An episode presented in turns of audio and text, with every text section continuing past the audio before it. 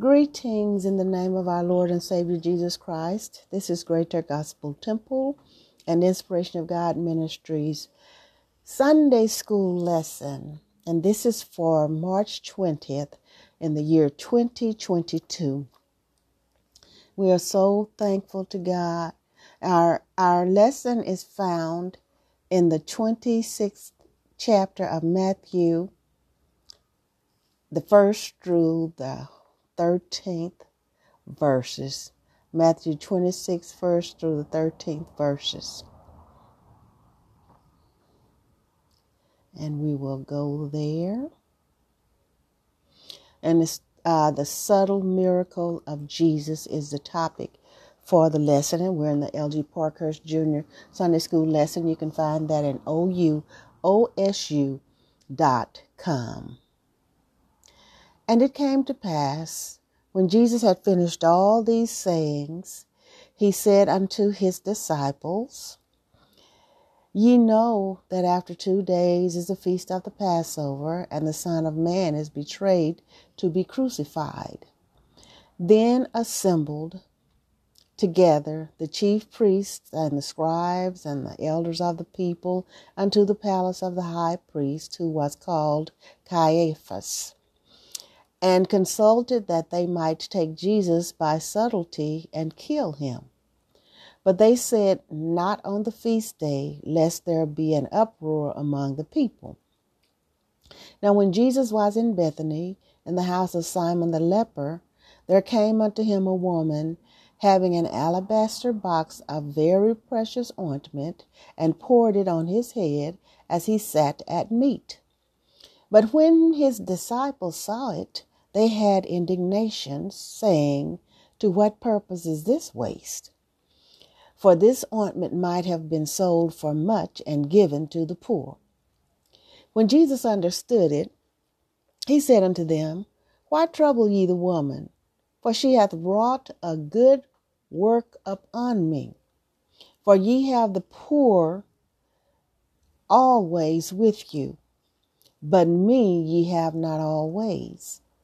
For in that she hath poured this ointment on my body, she did it for my burial. Verily I say unto you, wheresoever this gospel shall be preached in the whole world, there shall also this that this woman hath done be told for a memorial. Oh my God, hallelujah to the reading of the word. Now we will go to our lesson, and I'm going to the subtle miracle of Jesus. So I'm going to get to this, and I have so many different um, openings here. I have to go back and find it. But this is a good lesson, and you know we're approaching Easter celebrations, so we know how that is. We're getting ready for the burial and resurrection of Jesus Christ. God is so good to us, and I thank Him. I thank Him. I thank Him. He's a wonder in my soul. He's a wonder in my soul. He's a wonder in my soul. Bless his name. He's a wonder in my soul. He's a wonder in my soul. He's a wonder in my soul. Bless his name. My soul loves Jesus. My soul loves Jesus. My soul loves Jesus. Bless his name. My soul loves Jesus. My soul loves Jesus. My soul loves Jesus. Bless, bless his name. I feel like doing that hymn. He's a wonder in my soul. He's a wonder in my soul. He's a wonder in my soul. Bless his name. He's a wonder in my soul. He's a wonder in my soul. He's a wonder in my soul. Bless, bless his name. Hallelujah. Dear God, as I sit before you to speak, I pray to you that my soul you will keep. And if I should die before I finish, I pray to you, dear God, that any outstanding sins will be forgiven. Thank you, thank you, thank you, thank you, God. Amen. Bless that wonderful name of Jesus. Bless that wonderful name of Jesus. Bless that wonderful name of Jesus. No other name I know. I love that wonderful name of Jesus. Oh, I love that wonderful name of Jesus. I love that wonderful name of Jesus. No other name I know. Power, power, Lord, power, power, Lord. Lead your power, power, Lord. Need your power, power, Lord. Power, power, Lord. Power, power, Lord. Power, power, Lord. Need your power, power, Lord. Hallelujah. oh, yes. Thank you, God. Thank you, thank you, thank you. Thank you, God. Thank you, God. Heal in the name of Jesus. Save, God, in the name of Jesus. Hallelujah. A subtle miracle of Jesus.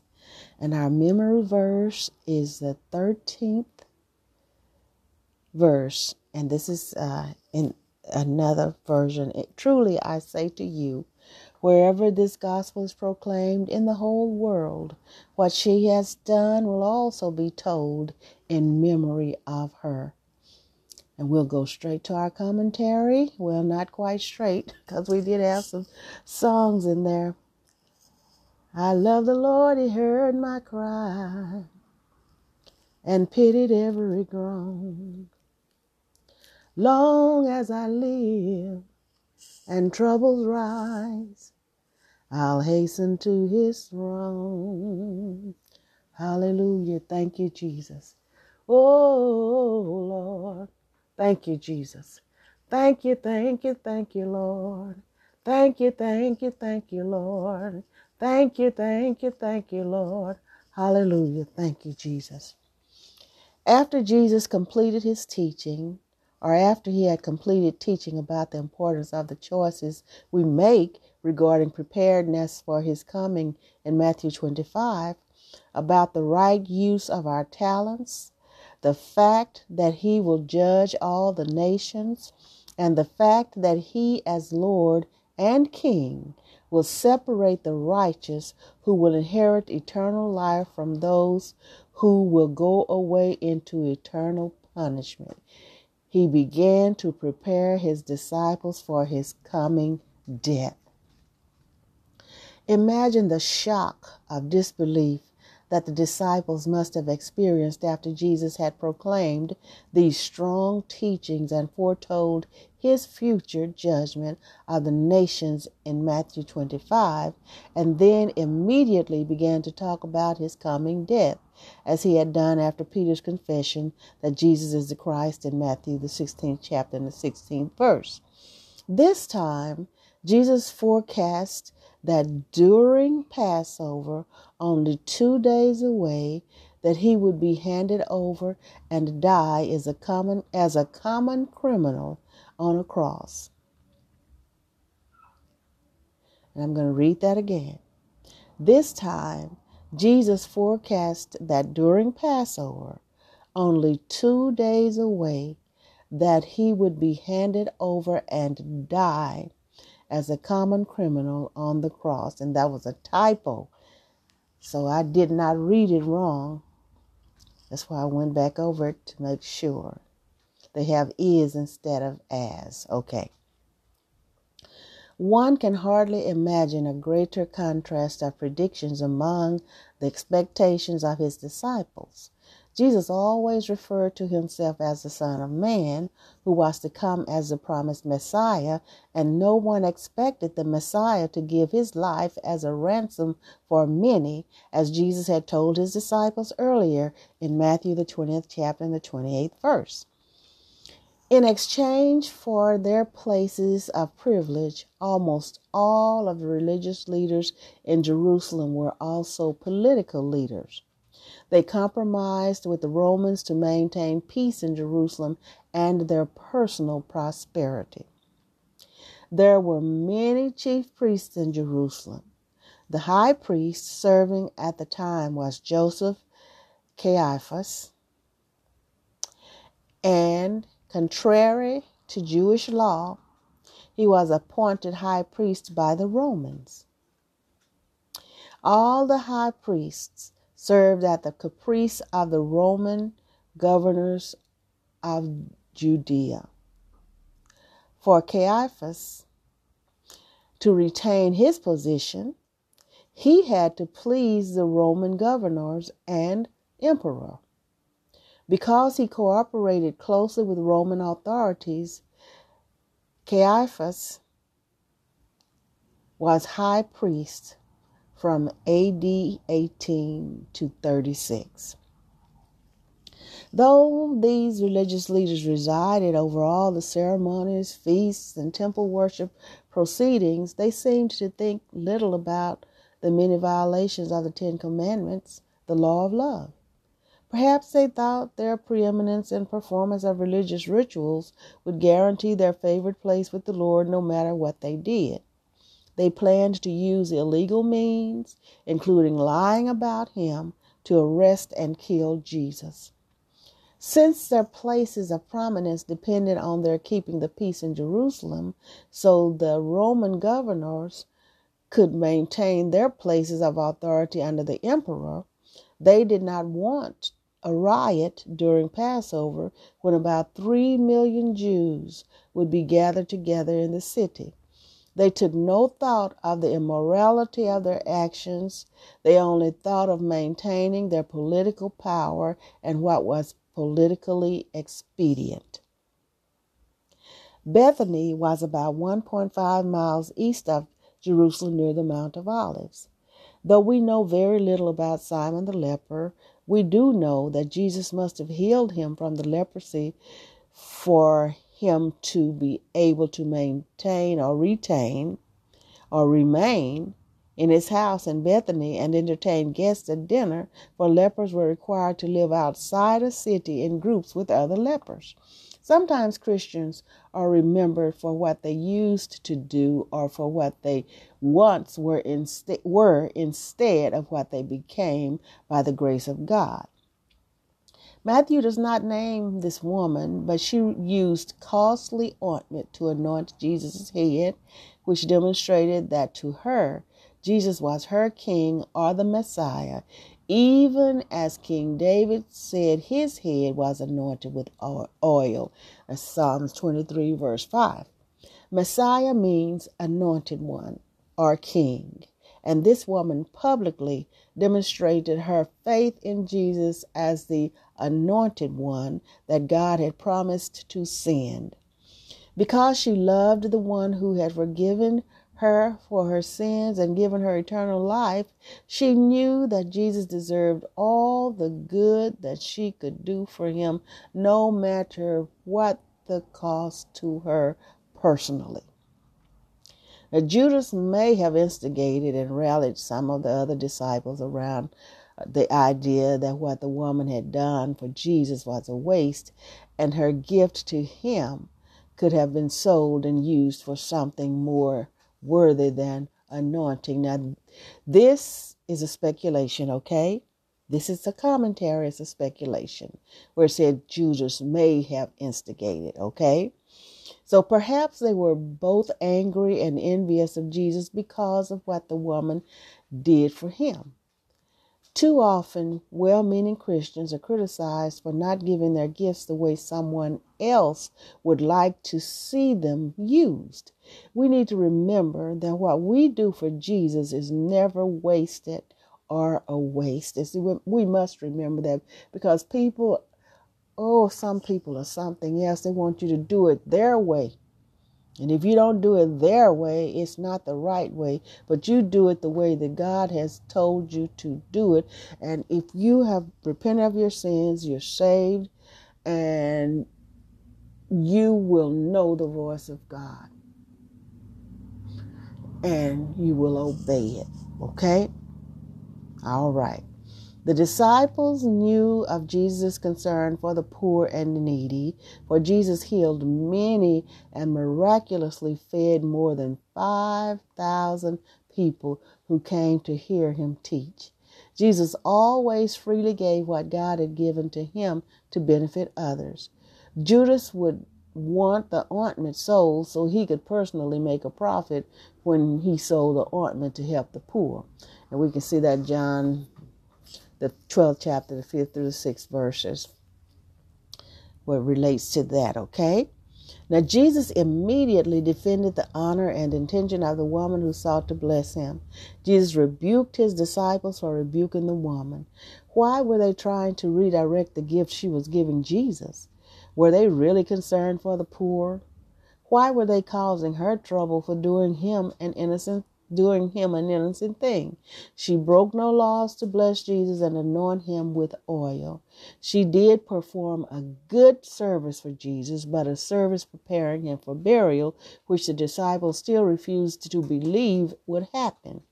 Jesus was known for his humility. Therefore, Jesus did not say that he deserved to have his head anointed because he was the king of the universe and the promised Messiah. He simply accepted the good gift from the woman and defended her conduct. Jesus did not express any arrogance when he spoke to his disciples. Rather, Jesus said there is a time and a place for everything. There will always be poor people that can be helped and should be helped.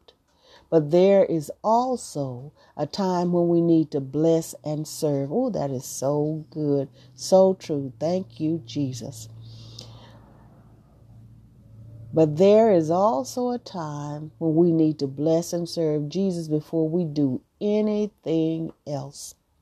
It seems the woman understood the truth of Jesus' words when Jesus said that within a few days he would be handed over to be crucified and that he would not always be with her or them. Though she might not have known all that she was doing and why she was doing it, God providentially arranged for her to anoint Jesus' body for burial. She anointed his body when he could enjoy the soothing effects of the ointment before he suffered and died. We know that on the night Jesus was arrested that his disciples scattered in fear and Peter denied him. What the woman did for Jesus could not be done at any other time and it was done for him at the right time. Knowing he was about to die as a criminal on a cross, Jesus foretold that the story of her anointing him would be told around the world whenever the good news about his death and resurrection were proclaimed around the world. This amazing forecast came true. Only the Son of God could make such a prediction only a few days before he was to die and know that it would be fulfilled. It was and still is being fulfilled. Thank you, God. Now, here are our questions for discussion and further thinking. We always have number five, okay? And sometimes we know that there's more than one question in per number, okay? Number one, when did Jesus say he would be crucified? Number two, do you think the disciples believed or understood Jesus when he talked about his death and burial? Give a reason for your answer. Number three, what type of people were involved in plotting Jesus' death? Number four, when Jesus was at dinner in Bethany, what seemed to shock the disciples and what did they say? Number five, what prophecy did Jesus make during the dinner? Do you think it was fulfilled? How? Okay, that ought to uh, stir your curiosity. Okay, even though it's all in the scriptures and the commentary, okay, the answers. Now we're going to wrap it up. We're going to go down and uh, wrap it up. How many people can you think of who defended the honor of a woman and commended her actions and then died a few days later as a criminal after saying that what she had done would be proclaimed throughout the world? And after almost 2,000 years, what he said about her is still being repeated around the world talking about a subtle miracle of Jesus. How many people can you think of who said a few days before they died on the cross that the good news of his death would be proclaimed throughout the whole world, and after almost 2,000 years, his death on a cross is still being proclaimed as good news around the world? How many people can you think of who proclaimed that their death would enable the sins of the world to be forgiven? And today we are still proclaim, proclaiming the good news John wrote about him in First John, the second chapter and the second verse. I'm talking about Jesus. He is the atoning sacrifice for our sins, and not only for ours, but also for the sins of the whole world. The name of only one person comes to mind Jesus. Only Jesus fulfilled all these stupendous prophecies. It is doubtful that any mere human could have successfully forecast any one of these three achievements. Only Jesus could fulfill his words, and he did so because he rose from the dead and he was and is all he said about himself. Skeptics may doubt Jesus walked on water or stilled the storm, but those miracles seem easily compared to Jesus' words about the woman who honored him still being talked about everywhere today. And I want to repeat that. Skeptics may doubt Jesus walked on water or stilled a storm, but those miracles seem easy compared to Jesus' words about the woman who honored him still being talked about everywhere today. And this is the commentary by L.G. Parkhurst Jr. And you can find it at ouosu.com. I love you so much. And just in case you have not repented of your sins and accepted Jesus Christ as your personal Savior, this is your opportunity. It'll take a few seconds. And if you have repented, accepted Jesus Christ as your personal Savior, and now you are sinning again, this is for you too. Don't let it be said too late, okay? Just repeat after me Dear God, I repent of my sins. I ask you in the name of Jesus to forgive me of my sins, and I accept Jesus Christ as my personal Savior. Amen. You can reach me at 469 629 9543 and please leave a message, okay? At ggtchurch66 at yahoo.com, you can email me, okay? This is Greater Gospel Temple and Inspiration of God Ministries Sunday School lesson for the 20th of March in the year 2022. And I want to remind you that you if you have not tuned into SPOKE Radio, you are really missing an opportunity. Okay? An opportunity. Great music, poems, originals. And I just added um, James Weldon Johnson's creation. I recited that oh my goodness, I think I was in, in elementary school. I was in uh, declaiming, and I used to go to contests like down here to Dallas Bishop College when I was very young. And those poems I have never for that poem I have never forgotten. And I'm also working on another one, The House by the Side of the Road. You need to tune in to SPOKE Radio. It is a treat. You will hear people, especially Denison and Sherman area people. You will hear people that you know. Those of you who know me will hear my music. You know me, okay? You know the Polk Sisters and Company. You know the Inspiration of God singers. So this is an opportunity. I know that we as people we are giddy over people we call stars and everything like uh, these uh, radio personalities and those people don't know us from adam and eve. But when we have an opportunity to support someone we know that really gladdens my heart. It gladdens my heart. It makes me happier okay? To support someone that i know. So i'm inviting you to go to SPOKE Radio and also uh, on Tuesdays and Thursdays at 1 p.m. Central Time. Point of View with Shirley Cleester and Eula. And then on Sunday mornings at 7 a.m., Greater Gospel Temple and Inspiration of God Ministries webcast. The daily message. I love you.